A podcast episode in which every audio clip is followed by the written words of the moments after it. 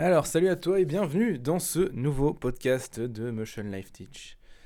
Nous sommes aujourd'hui, à l'heure où j'enregistre ce podcast, On est combien, tiens ? Nous sommes le 28 décembre.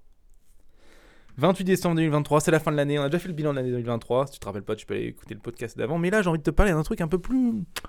comment dire ? Plus futuriste, tu vois. J'ai envie de te projeter sur l'année 2024, voir ce qui est possible de faire. Et j'ai pas mal d'idées à présenter là-dessus. Tu vois, ça va être assez cool, ça va être aussi un peu philosophique, tu vois, on va réfléchir des idées ensemble, ça va être assez marrant, mais tu vas voir que ça va être évidemment à la fin une conclusion très concrète sur comment tu peux utiliser 2024 pour faire les plus beaux projets en 3D que tu puisses faire. Tu vas voir qu'on va retomber là-dessus. Allez, c'est parti.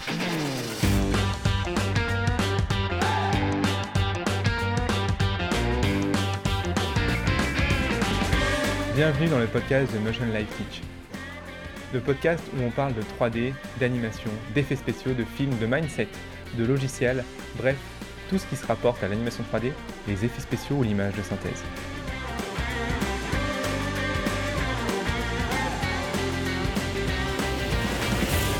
Alors, de quoi va-t-on parler aujourd'hui ? Eh bien, je vais te raconter une petite histoire. Enfin, c'est même pas une histoire, c'est... un témoignage de moi-même, de ce que je vis en tant que directeur de l'école H3 et 2. Je dirais qu'aujourd'hui, la plus grande peur de tous les élèves que j'ai, et au-delà de ça, ce qui coûte le plus cher à mes élèves, ce qui a le plus de conséquences, ce qui a le plus de conséquences invisibles, désastreuses sur mes élèves, je l'explique pourquoi elles sont désastreuses et invisibles juste après, c'est le fait que ces élèves ne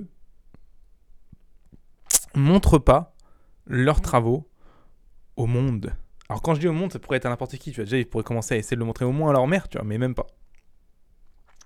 C'est-à-dire qu'ils font les travaux, mais qu'ils les gardent pour eux-mêmes dans leur petit sac en 3D, tu vois. Enfin, leur sac est pas en 3D, mais tu as compris. Et ils le gardent un petit peu en secret, tu vois, comme si c'était leur projet secret et qu'ils le sortiront le moment venu.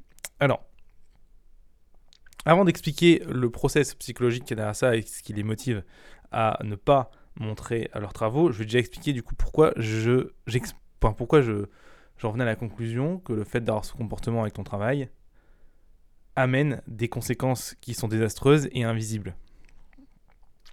Alors déjà, pourquoi invisible ? En fait, c'est assez facile de comprendre pourquoi elles sont invisibles, c'est parce qu'en fait, si tu ne montres pas ton travail à quelqu'un, c'est comme si ton travail, tu ne l'avais pas fait, parce que personne ne le voit. Et si personne ne le voit, il n'y a aucune conséquence. En tout cas, les conséquences ne se voient pas, elles sont invisibles. C'est-à-dire que tu vas jamais avoir quelqu'un qui va venir te voir et dire « Ouais, ton travail, c'est de la merde, c'est à chier, ça pue la chiasse, c'est éclaté au sol, va crever. » Non, personne ne te le dira parce que, évidemment, eh bien, tu ne le montres à personne. Mais ça veut aussi dire que personne non plus te dira « Putain, ton boulot, il est excellent. » Et ça, c'est un problème parce que comme il n'y a pas de conséquences, ou en tout cas comme tu ne les vois pas, dans le sens où personne ne te les montre, tu penses qu'il n'y en a pas. Tu penses que si personne ne te donne de conséquences, si personne ne te répond, si personne ne réagit à ce que tu as fait, ça veut dire qu'il n'y a pas de conséquences. Et on le pense naturellement, tu vois. Alors, c'est très difficile de pouvoir prédire les conséquences de ce qu'on ne fait pas. C'est beaucoup plus facile de... même pas prédire, mais juste d'observer les conséquences après coup des choses qu'on a faites. Tu vois, je donne un exemple très concret. Je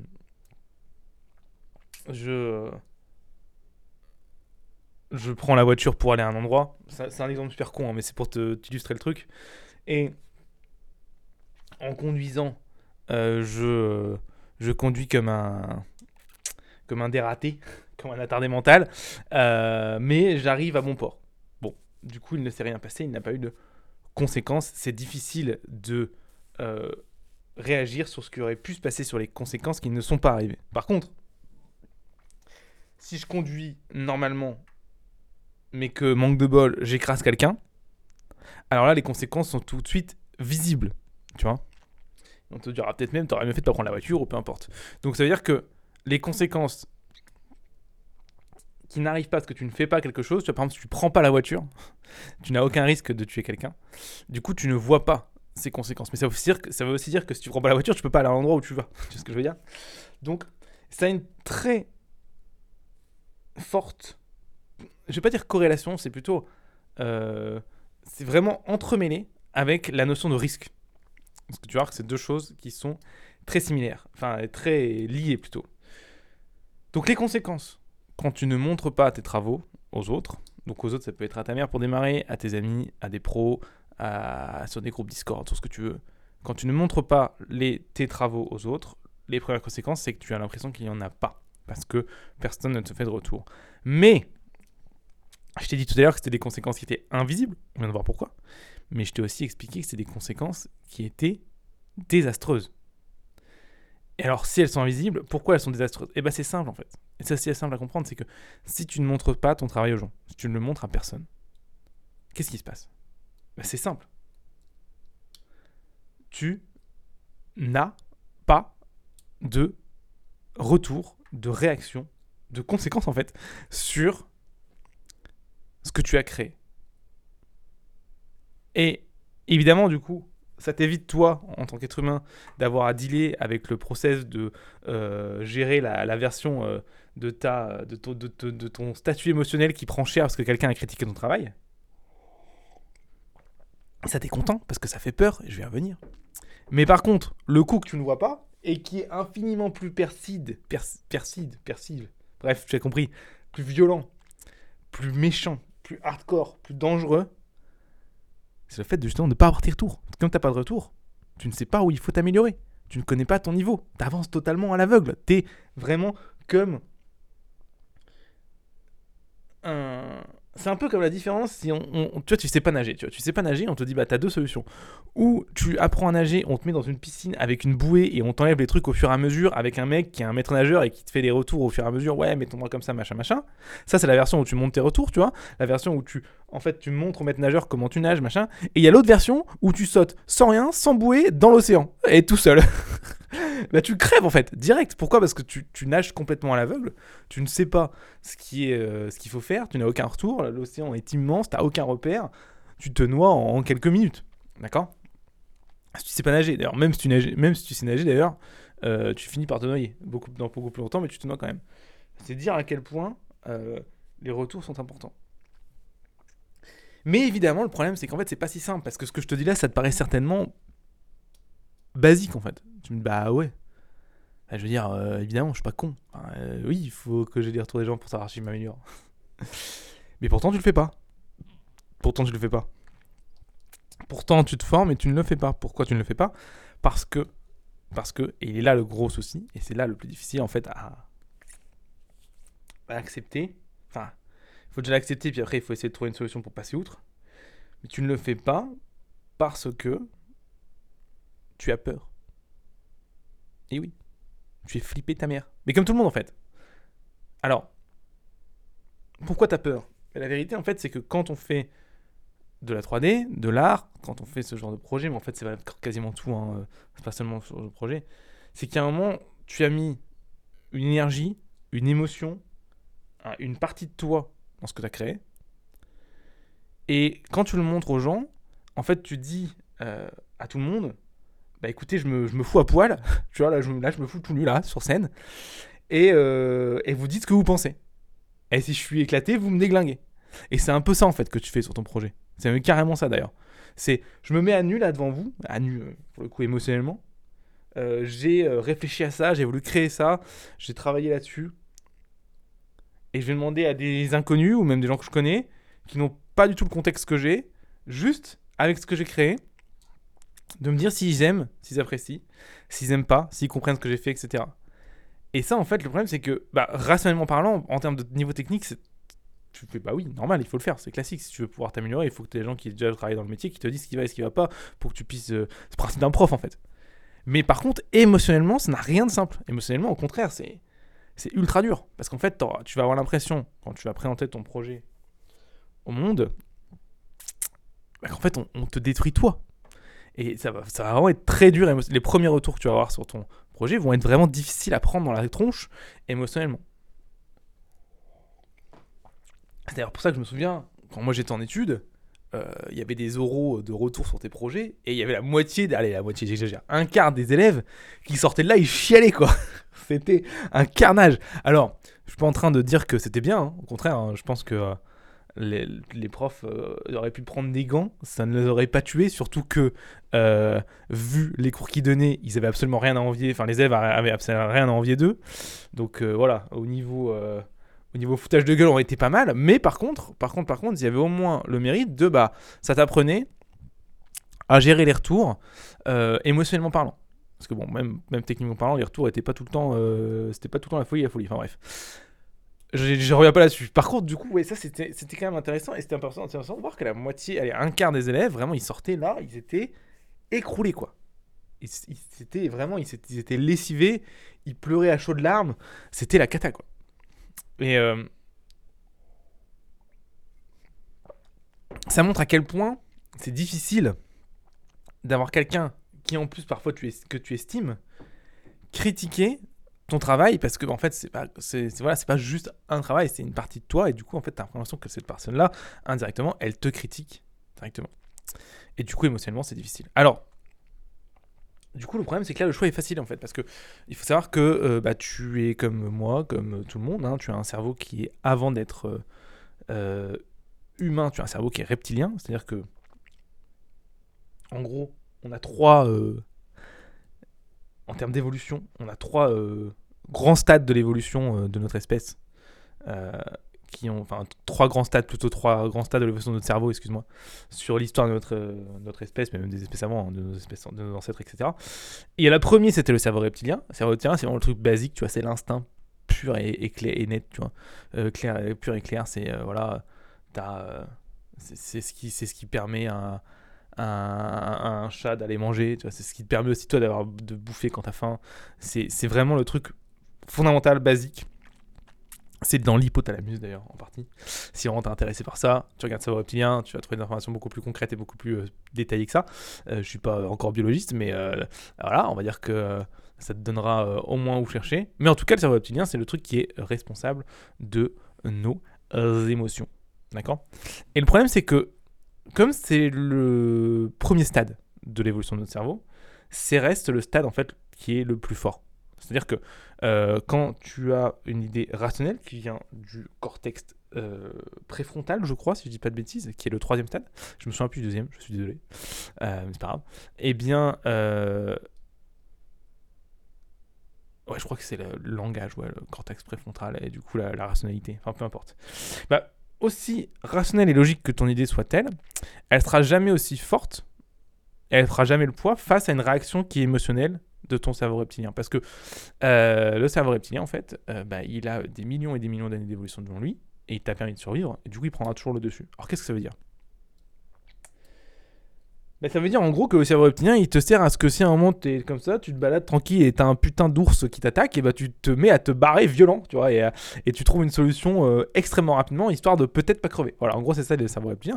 Donc ça nous sert, et ça nous a servi énormément, et ça te sert encore, tu vois, le fait de pouvoir réagir à un agresseur éventuel, le fait de pouvoir avoir des poussées d'adrénaline quand tu es dans un danger imminent et de pouvoir réagir très vite, tout ça c'est le cerveau reptilien, c'est vraiment de l'émotion pure, tu réagis à l'émotion pure, il n'y a pas de rationalité, il n'y a pas de réflexion, c'est juste tu agis par instinct, tu vois. Mais le problème c'est que le cerveau reptilien, il est pratique pour survivre. Pour survivre, ça va, c'est pas trop mal comme truc. Mais par contre, c'est vraiment éclaté pour vivre, c'est-à-dire pour faire des choix qui soient rationnels afin de prédire un futur meilleur. Qu'est-ce que ça veut dire ? C'est-à-dire que le cerveau reptilien, il est très bon pour faire des choix rapides, instinctifs, pour avoir une conséquence un peu meilleure, mais dans un instant très court, au présent, d'accord ? T'es attaqué, tu te sauves, tu vois, ou tu te bats, mais c'est vraiment instinctif.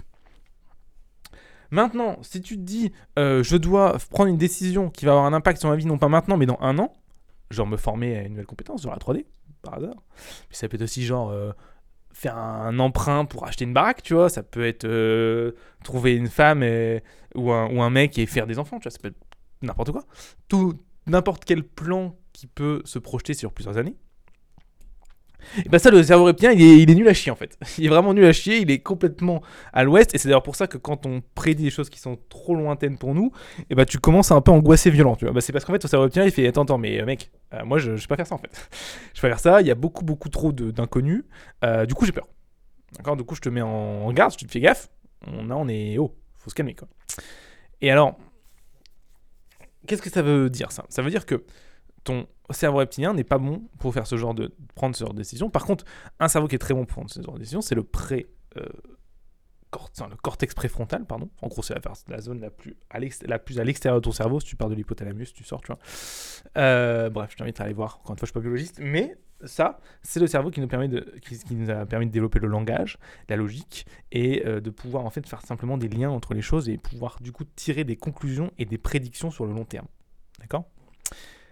Donc plutôt stylé comme machine, elle marche assez bien. D'ailleurs, tu vois, c'est d'ailleurs grâce à ce genre de machine que je peux enregistrer un podcast, je peux l'enregistrer, vous l'envoyez sur les net tous, parce qu'il y a des gens qui ont réussi à faire des prédictions sur ah bah tiens, si on fait ça, peut-être ça fera ça. On peut tester, on fait une hypothèse, peut-être ça marche pas, on essaye, on change, etc. Donc ça c'est cool.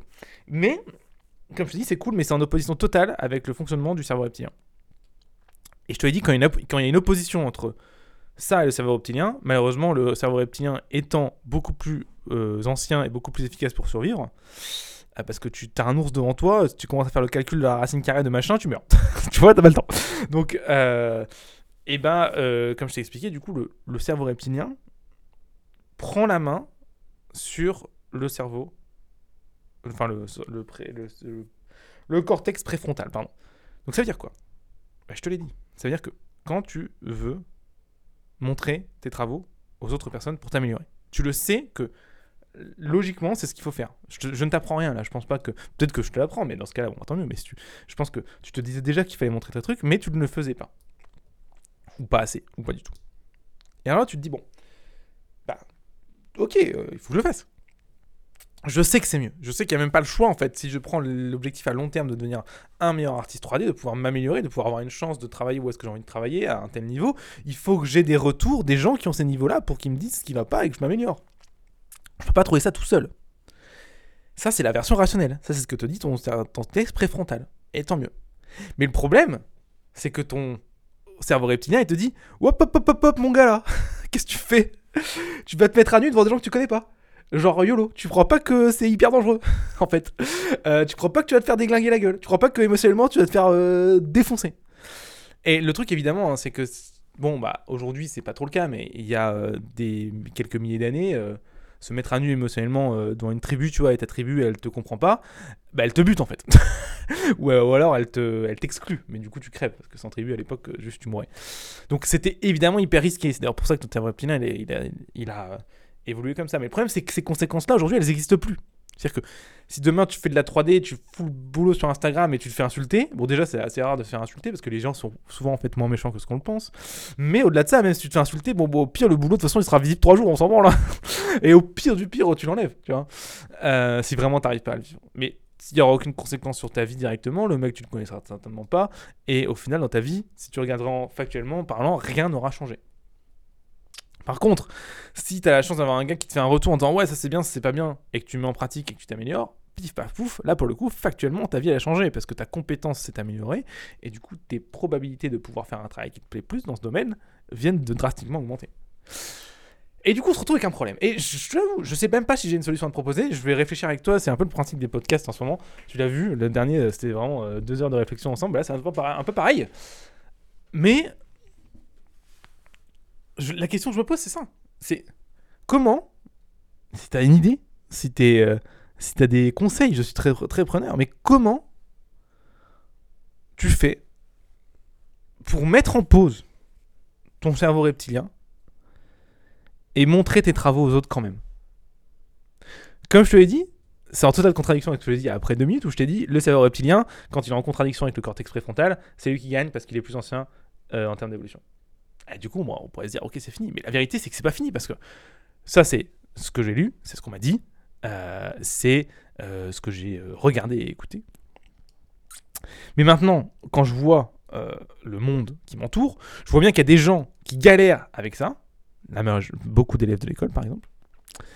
Et j'ai d'autres gens qui ne galèrent pas avec ça, certains élèves de l'école, mais même autour de moi, des gens qui n'ont pas peur de montrer leurs travaux aux autres, malgré les critiques. Malgré le fait que bah, eux aussi, ils ont un cerveau reptilien et eux aussi, ils ont cette peur qui est en face d'elle. Et du coup, la fausse question que je me pose, c'est qu'est-ce qui permet à ces gens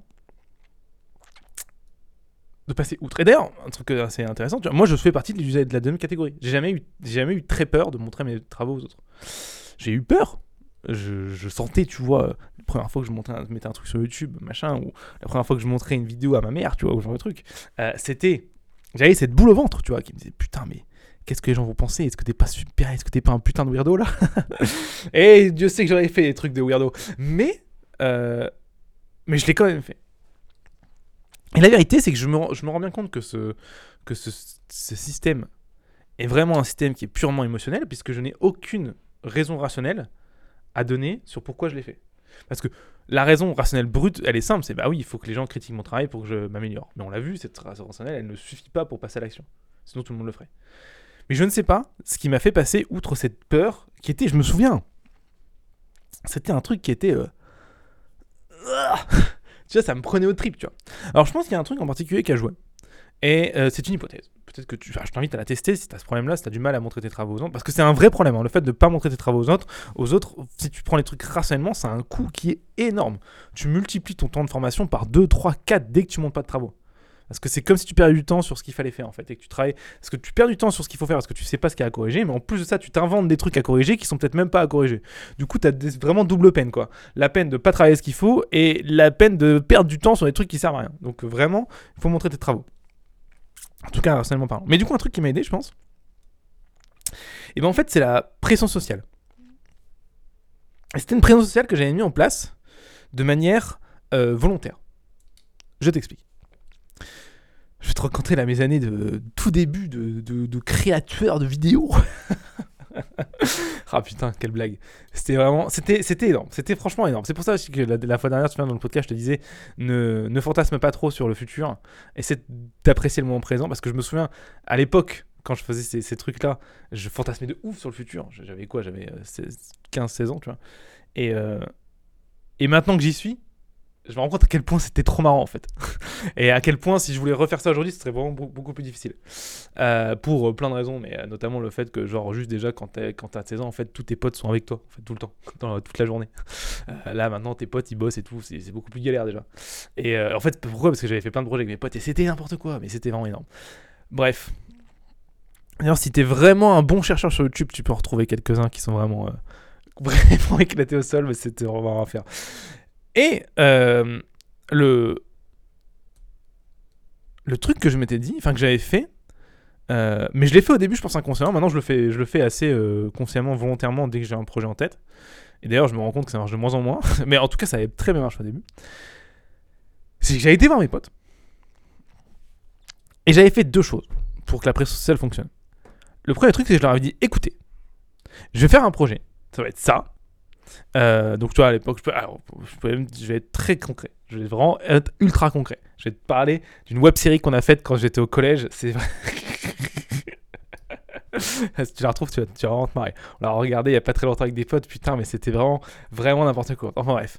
Donc là j'étais pas tout seul, j'étais avec un pote donc ça aide, mais surtout on avait fait un truc tout bête, on avait dit à plein de gens qu'on allait le faire, on a été voir tous nos potes et on avait dit voilà on va faire une web série, ça va s'appeler Sans Amis. Et le premier épisode, il va sortir telle date. Donc en faisant ça, en fait, on savait même pas ce qu'on allait faire dans le premier épisode. Tu vois, on était vraiment, c'était fou au possible dans nos têtes. On était juste des grands rêveurs, tu vois. Mais par contre, le fait d'avoir dit tout ça aux gens, bah en fait, ça a créé une pression sociale qui nous disait bon, maintenant qu'on leur a dit, il faut peut-être le faire. Sinon, les gens vont être déçus. Et je pense que c'est ce qui a forcé le fait que le premier épisode, on puisse le sortir, parce que évidemment. Bon, le premier épisode, enfin même d'ailleurs tous les épisodes de cette web-série hein, sont... c'est des vastes blagues, mais encore une fois, après, bon, quand t'es au collège, c'est ça qui est marrant, en fait, c'est que tu prends pas sérieusement, t'en as rien à foutre, et c'est excellent, ouais. Et regardez ça, maintenant, c'est trop, trop drôle. Mais, surtout, il y avait ce côté où, bah, maintenant que tu l'as dit aux gens, il faut le sortir, quoi, l'épisode. Et le premier épisode était...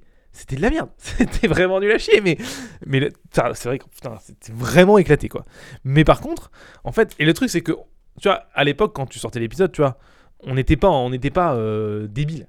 on savait très bien que ce qu'on faisait, c'était pas ouf du tout. Surtout qu'à l'époque, alors je sais pas quel âge t'as, moi j'ai l'âge, tu vois, où quand j'étais au collège, c'était l'époque des web-séries du type le visiteur du futur ou genre de truc, tu vois. Et c'était un peu notre goal standard, tu vois. On voulait faire un truc genre visiteur du futur. Et évidemment, moi je me rendais bien compte qu'en sortant les épisodes, tu vois, tout avant le premier, mais peu importe tous les autres, tous, hein, on était à un niveau de qualité par rapport à genre le visiteur du futur qui était, mais je sais pas, 10 000 fois moins, quoi. C'était de la merde à côté de ce qu'on faisait, c'était éclaté. Après, pour le coup, en plus, l'histoire du futur, avec le recul, c'était quand même super bien fait. Mais bon, à l'époque, c'est ça aussi, c'est que quand t'es gamin, quand t'as pas d'expérience, t'as aucun recul, en fait. T'as aucun recul. Mais c'est cool aussi, parce que comme t'as pas de recul, c'est pas quand tu t'embarques, et c'est créé aussi l'aventure vraiment trop marrante. Enfin bref. Et donc, quand tu sortais les épisodes, moi, je me rendais très bien compte que c'était pas ouf ce qu'on faisait. Techniquement, comme l'histoire, comme tout en fait. Mais par contre, il y avait le truc où, bah ouais, mais je suis obligé de le faire parce qu'on a donné une date aux gens et on tient nos engagements. Parce que sinon, en fait, la peur de la preuve sociale était plus importante que la peur émotionnelle de sortir le truc. Et c'est ça qui est intéressant, c'est que la peur de la preuve sociale, c'est aussi une peur qui est intrinsèquement intégré dans le cerveau reptilien. Et du coup, j'avais un système où ce n'était plus mon cortex préfrontal qui se battait contre mon cerveau reptilien, mais c'était vraiment juste deux peurs intrinsèques de mon cerveau reptilien qui se battaient ensemble. Et le truc, c'est que historiquement, pareil, si t'étais le mec de la tribu qui tenait pas ses engagements, même chose, tu te faisais ou buter ou exclure. Et donc là, ça me paraissait plus facile de pouvoir passer outre cette peur du jugement parce que je pouvais me baser sur cette peur de la pression sociale. Alors, je te dis ça comme si c'était calculé. À l'époque, ça l'était pas. Hein. À l'époque, on était juste content de dire notre truc à nos potes, tu vois. T'es un peu insouciant quand t'es un gamin, tu vois. Mais qu'est-ce que ça te dit, ça ? Bah, ça te dit que tu peux faire un truc tout bête, en fait. Si tu veux essayer d'augmenter tes chances de pouvoir montrer tes travaux aux gens, c'est de te dire qu'il faut que tu le fasses, mais surtout, c'est de te dire, avant de faire un travail, parce que une fois que tu vas commencer, c'est mort. Avant de commencer, tu le dis aux gens que tu connais. Tu dis, les gars, je vais commencer ce projet-là, ça va me prendre tant de temps, et dans 2 semaines, donc le temps que ça me prend, je vous le montrerai. Et là, tu te retrouves emmerdé parce que les gens à qui t'as dit ça, ils vont se dire, ok, on t'attend dans 2 semaines. Et du coup, dans 2 semaines, tu vas devoir montrer un truc. Et c'est ça qui est intéressant, c'est que si tu dois montrer un truc, tu vas faire un truc, ce sera pas aussi bien que tu veux, mais au moins tu seras passé outre cette peur, on va te faire des retours et tu pourras prendre en compte ces retours, etc. etc. Alors évidemment, ça je pense que c'est le truc important à comprendre, c'est que ça rend pas le process facile de faire ça. Le process de publier ton travail et de te prendre des retours dessus, il est toujours aussi difficile. Mais la différence c'est que là tu le fais.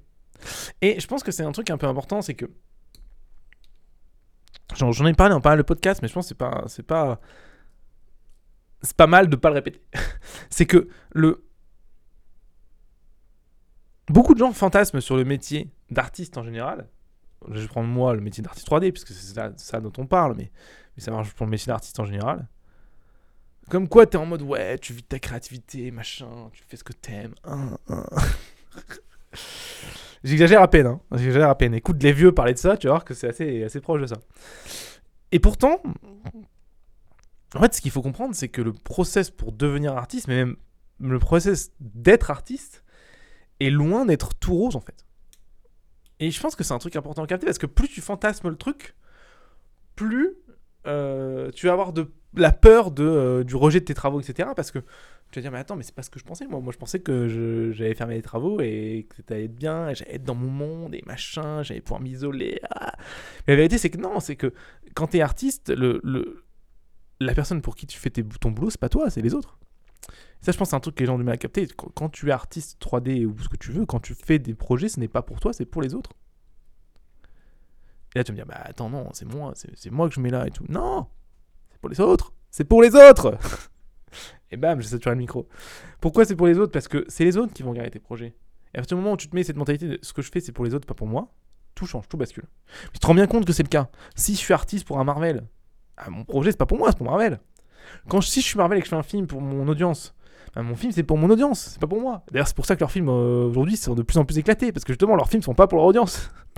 Si tu fais une vidéo YouTube, la vidéo YouTube, c'est pour toi, c'est pour les autres. Alors, qu'est-ce que ça veut dire ? Ça veut dire que tu dois dire, ah oui, ok, moi, je m'en fous. Non, c'est pas ça. Ce que tu dois te dire, moi, ce que j'aime bien me dire, c'est quand je fais un projet, je fais pas pour moi le mois de maintenant, je le fais pas pour le mois de à dire qu'est-ce que je voudrais créer là, qu'est-ce que mon ego a envie de faire. Non. Ce que tu peux faire, c'est de te dire qu'est-ce que j'aimerais voir. Là, demain, j'ai envie de voir un film. J'ai envie de voir un petit court-métrage, un petit truc. Qu'est-ce que j'aimerais voir? Qu'est-ce qui me ferait plaisir de voir? Et tu fais ce projet-là. Et l'avantage de faire ça, c'est que tu te mets en fait pendant un petit instant dans les pompes de ton audience cible, de ton téléspectateur. Et il y a de grandes chances que qu'il y a des téléspectateurs qui ont envie de voir la même chose que toi, parce que tu n'es pas si unique que ça, hein, même si tu le penses, sache-le, personne n'est unique, on est tous à préparer, on est tous de la même espèce, on a tous après les mêmes peurs, les mêmes envies et les mêmes doutes. Ne te crois pas si unique et si exceptionnel, tu ne l'es pas. Mais du coup c'est bien, parce que c'est-à-dire que du coup tu peux te mettre dans les choses de ton audience juste en imaginant ce que toi t'auras envie. Et du coup tu vas forcément taper dans un bon panier, parce que bah... tu n'es pas tout seul sur cette planète à vouloir quelque chose. Et ça, c'est bien. C'est vraiment très bien parce que ça va te permettre de ne plus créer pour toi, mais de créer pour cette audience cible, ce qu'on appelle d'ailleurs en marketing. Si tu adores le marketing, ça m'étonnerait souvent les gens qui font de l'art et ils ne sont pas trop fans de marketing. Pourtant, c'est bien. Tu devrais t'intéresser. Et bah, c'est ce qu'on appelle un avatar client. C'est simplement, en fait, la personne à qui tu as envie de vendre. Et alors, là, tu ne vends pas, tu fais un projet, mais ça revient en même. Ton projet, quelqu'un va le regarder. Quelle est cette personne? Qui va le regarder? Et si c'est toi, si c'est ton toi de spectateur, eh ben tu fais le projet que tu auras envie de voir. Et tu vas voir que tout ça va changer parce que l'objectif, la dynamique et la manière dont tu vas construire ton projet va être non plus centré sur toi, mais centré sur à qui tu as envie de le montrer. Et ce sera, un, plus facile à montrer, et deux, de toute façon, ton projet sera mieux en plus. Parce que comme je te l'ai dit, t'es pas si exceptionnel que ça, et ce que tu penses, en fait, c'est pas si original. Désolé. J'espère que tu me prends pas trop pour un fils de pute, mais c'est la vérité. Mais c'est vrai pour tout le monde, hein. Ce que je pense et ce que je dis n'est pas si original non plus. Il y a beaucoup de gens qui l'ont dit avant moi. Et c'est comme ça en fait, c'est la vie. On est tous pareils, enfin on n'est pas tous pareils, hein. On est chacun unique à sa manière. Ça fait un peu nier de dire ça, mais il y a une petite part de vrai là-dessus. Mais par contre, ce qui est clair, c'est qu'on est beaucoup plus on est beaucoup plus semblable, mais c'est pas le terme que je veux. On est beaucoup plus pareil que pas pareil. Tu vois, si tu prends deux êtres humains, on est à 99% exactement la même chose. Il y a peut-être 1% qui diffère un petit peu, tu vois. Et du coup, je pense que c'est bien d'avoir ça en tête quand tu crées des choses pour d'autres êtres humains. C'est que, bah, en fait, il faut créer des choses pour les autres êtres humains, pas que pour toi. Parce que tu n'es pas si exceptionnel que ça. Et souvent, le truc que je vois aussi, et ça va être ma conclusion, c'est que ce problème de montrer et d'envoyer ton travail au monde, c'est souvent un problème d'ego. Tu vois, si je devais faire une corrélation entre les gens que j'ai rencontrés qui ont du mal à montrer leur boulot et les gens que j'ai rencontrés qui n'ont pas de mal à montrer leur boulot, bah c'est qu'ils ont un ego. Alors, ce n'est pas un ego qui est trop élevé ou pas assez élevé. C'est-à-dire que tu vois, c'est un ego où la personne a trop d'ego ou pas assez. Par contre, elles ont une gestion de l'ego qui est catastrophique. Tu vois, c'est la même chose que... Une gestion de l'ego qui est cataclysmique, c'est quoi? C'est quelqu'un qui n'arrive pas à gérer une... Alors, tu lui dis, voilà, t'es moche aujourd'hui. Et la personne, elle prend en pleurs, tu vois, direct. Ça, c'est quelqu'un qui ne gère pas du tout son ego parce qu'en fait, elle n'a aucune gestion émotionnelle de la critique. Justifié ou pas, on s'en branle. Et ça, par contre, c'est souvent vrai pour les gens que je vois qui ont du mal à mettre leurs travaux, à montrer leurs travaux aux gens, c'est qu'ils ont une gestion de leur ego qui est vraiment très difficile. Ils ont beaucoup de mal à gérer la critique, ils ont beaucoup de peur avant de montrer un truc qu'ils ont fait ou même de parler d'un de leurs projets. Et évidemment, ça, c'est un souci. Alors, l'idée, c'est pas de jeter la pierre, parce que si je jette la pierre, ça ne va pas avancer le SMILBIC. Par contre, ce que je peux te conseiller, si dans ce cas-là, si tu as du mal à montrer tes travaux et que tu as peur de la réaction des autres, bah, peut-être qu'avant d'essayer de te dire, voilà, j'ai fait un projet, j'ai mis mes tripes, c'est moi dans ce projet et tout, peut-être que tu peux essayer de faire deux choses. Tu peux essayer de faire un nouveau projet, où au lieu de le faire pour toi, là, tu le fais pour les autres. D'accord ? Donc, tu essaies de le mettre dans la tête de ton téléspectateur, est-ce qu'il a envie de voir ? Et avant de commencer à le faire, tu le dis à tes potes que tu vas le faire et que tu vas leur montrer à telle date. Ça va te donner une deadline, ça va te donner une pression sociale à respecter, qui est du coup une émotion très forte, et du coup qui va être, avec un peu de chance, plus forte que la peur de ne pas montrer ton travail. Et le fait de dire que le projet, enfin de penser le projet pour quelqu'un d'autre et pas pour toi, enfin, alors pas, c'est pas pour toi, mais l'idée c'est de penser le projet pour quelqu'un. Parce que le projet à la fin tu le fais forcément pour toi, mais c'est de penser le projet comme quelque chose qui va être destiné à du divertissement ou à autre chose d'ailleurs qui ne sera pas que pour toi. C'est-à-dire d'imaginer vraiment la personne qui va regarder ton projet, qu'est-ce qu'elle a envie de voir. Et encore une fois, cette personne, ça peut être toi, mais le toi spectateur, pas le toi créateur, tu vois. Ça, c'est pour ça que c'est la différence entre les c'est la différence souvent que je dis entre les films d'auteur et les films bien. Un film d'auteur, c'est un film qui est fait par l'auteur, pour l'auteur. C'est le mec, il a voulu mettre son ego sur la toile et montrer la complexité ultime et unique de sa pensée, qui est au final en fait juste une pensée parfaitement homogène que une grande majorité de la population a. Ça, c'est un film d'auteur dont tout le monde se branle et que tout le monde trouve nul la plupart du temps, à part les gens vraiment particuliers ou cinéphiles ou ce que tu veux, même.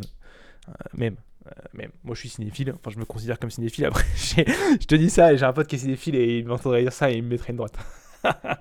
Et moi, je me considère personnellement comme cinéphile, tu vois. Cinéphile, c'est quoi? C'est-à-dire que j'aime bien le cinéma, tu vois, j'aime bien le cinéma. Mais par contre, j'ai horreur, tu vois, de ce genre de film, tu vois. Par contre, les films que j'aime bien, c'est les films qui ont été pensés pour leur audience. Les films où on a compris ce que je regardais et ce que j'avais envie de voir, et on me donne exactement ce que j'ai envie de voir. Alors, je te donne un exemple très concret, tu vois, genre, je vais voir un Sherlock Holmes. Genre, je sais ce que je veux voir dans Sherlock Holmes. Je veux voir une enquête, je veux un coupable prédestiné au début et me rendre compte qu'à la fin, c'est pas lui. Je fais « Oh putain, mais c'était trop stylé, en fait, j'avais pas du tout vu ça comme ça. » Tu regardes les deux premiers Sherlock Holmes de Guy Ritchie, c'est exactement ça, et c'est pour ça que j'adore ces films. Parce que c'est exactement ce que je veux voir quand je vois un Sherlock Holmes, tu vois. J'ai l'impression que c'est exactement le film qui a été pensé pour son secteur de marché, pour son avatar client, ou pour, si tu préfères, son téléspectateur. Et ben...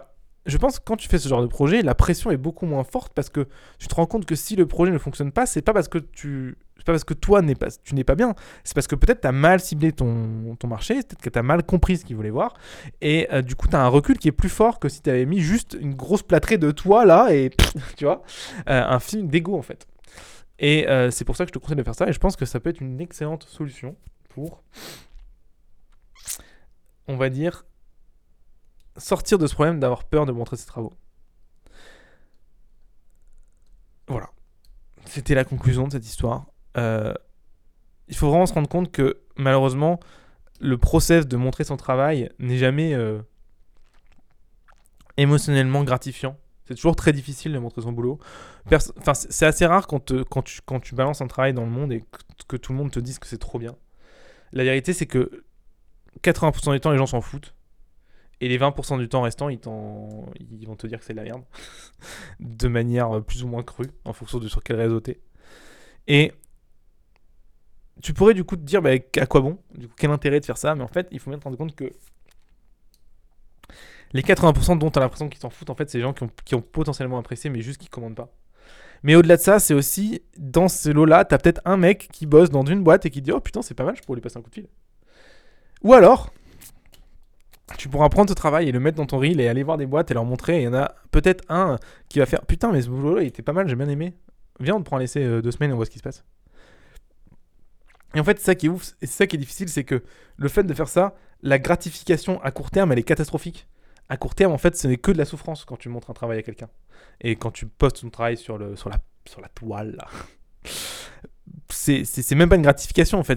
Tu t'auto-flagelles en fait, de manière rapide et efficace. Mais, en fait, ce qu'on a du mal à voir, ce que notre cerveau reptilien a du mal à voir, ce que j'expliquais, il ne voit pas le long terme, c'est qu'en fait, à long terme, tu te rends un énorme service.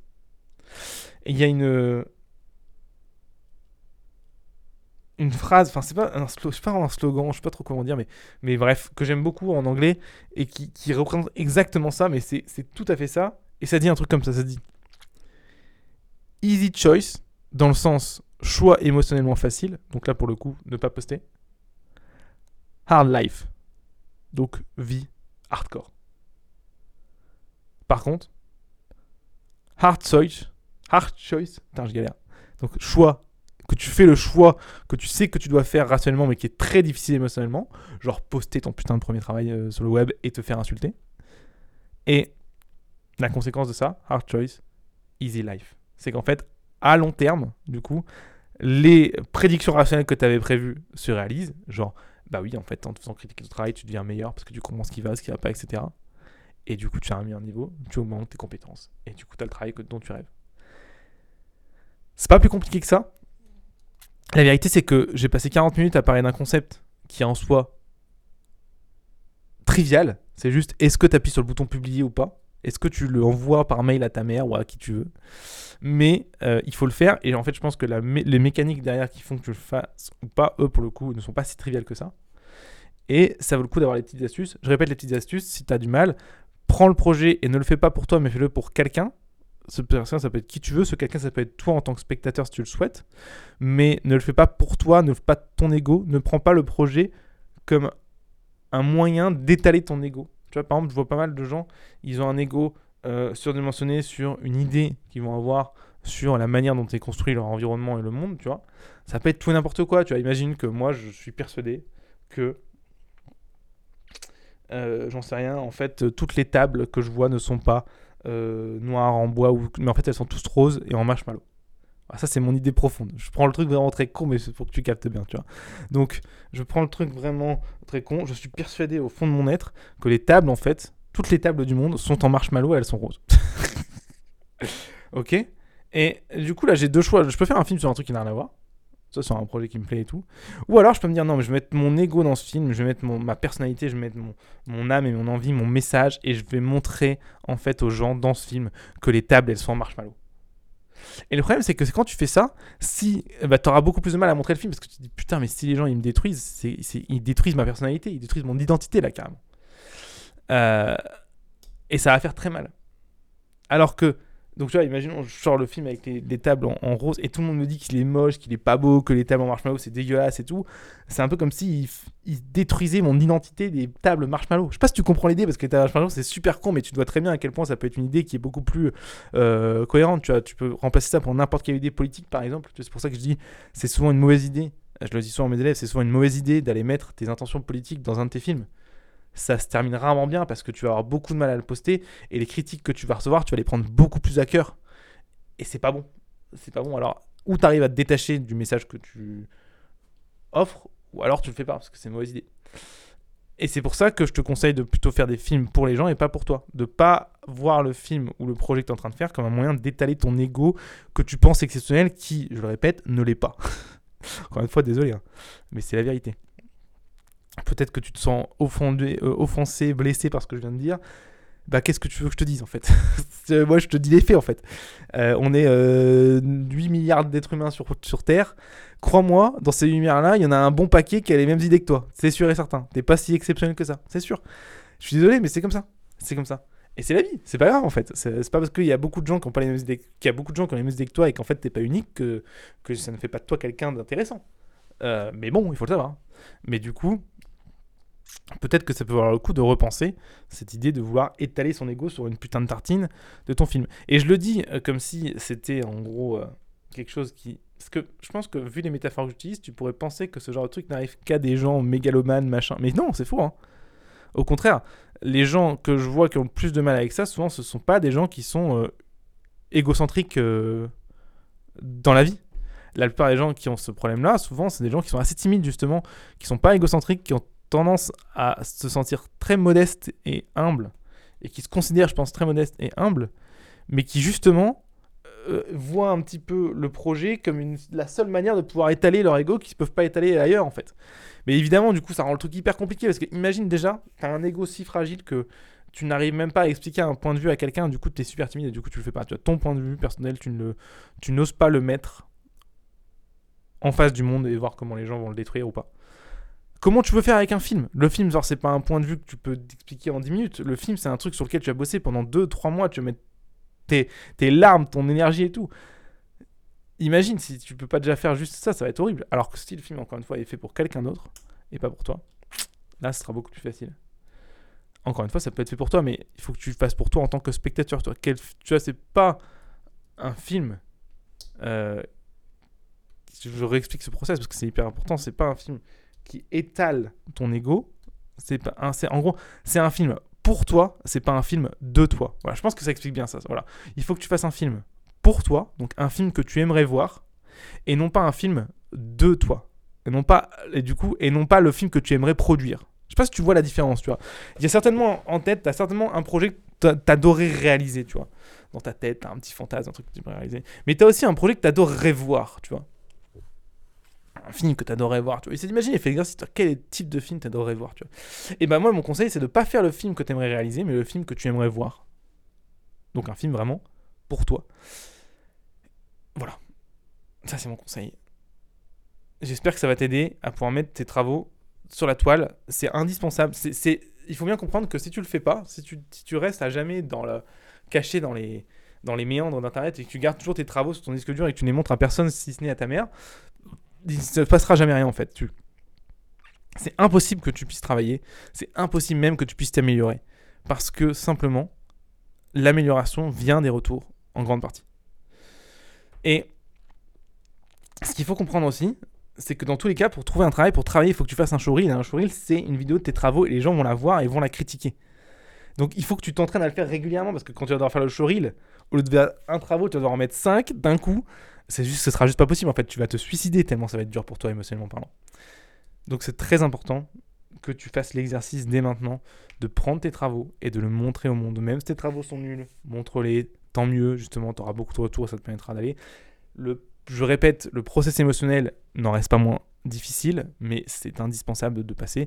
J'espère que les petits tips et tricks que je t'ai donnés vont pouvoir t'aider. Cela étant dit, si le podcast t'a plu, tu peux mettre 5 étoiles sur les plateformes que tu souhaites, sur lesquelles tu écoutes, comme iTunes, machin et tout.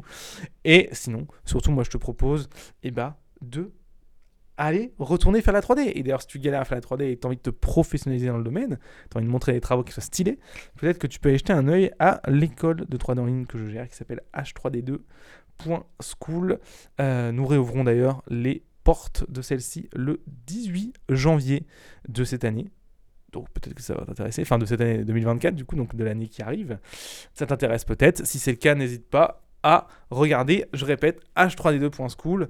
Tu vois qu'on a une approche très différente des écoles classiques qui sont une arnaque, il faut le dire. On va pas bâcher les mots. Moi, je dis ce que je vois et je dis ce que j'ai vécu aussi. Et tu vas voir que on a un truc où la seule chose qui est au centre de notre process, c'est les élèves et du coup toi.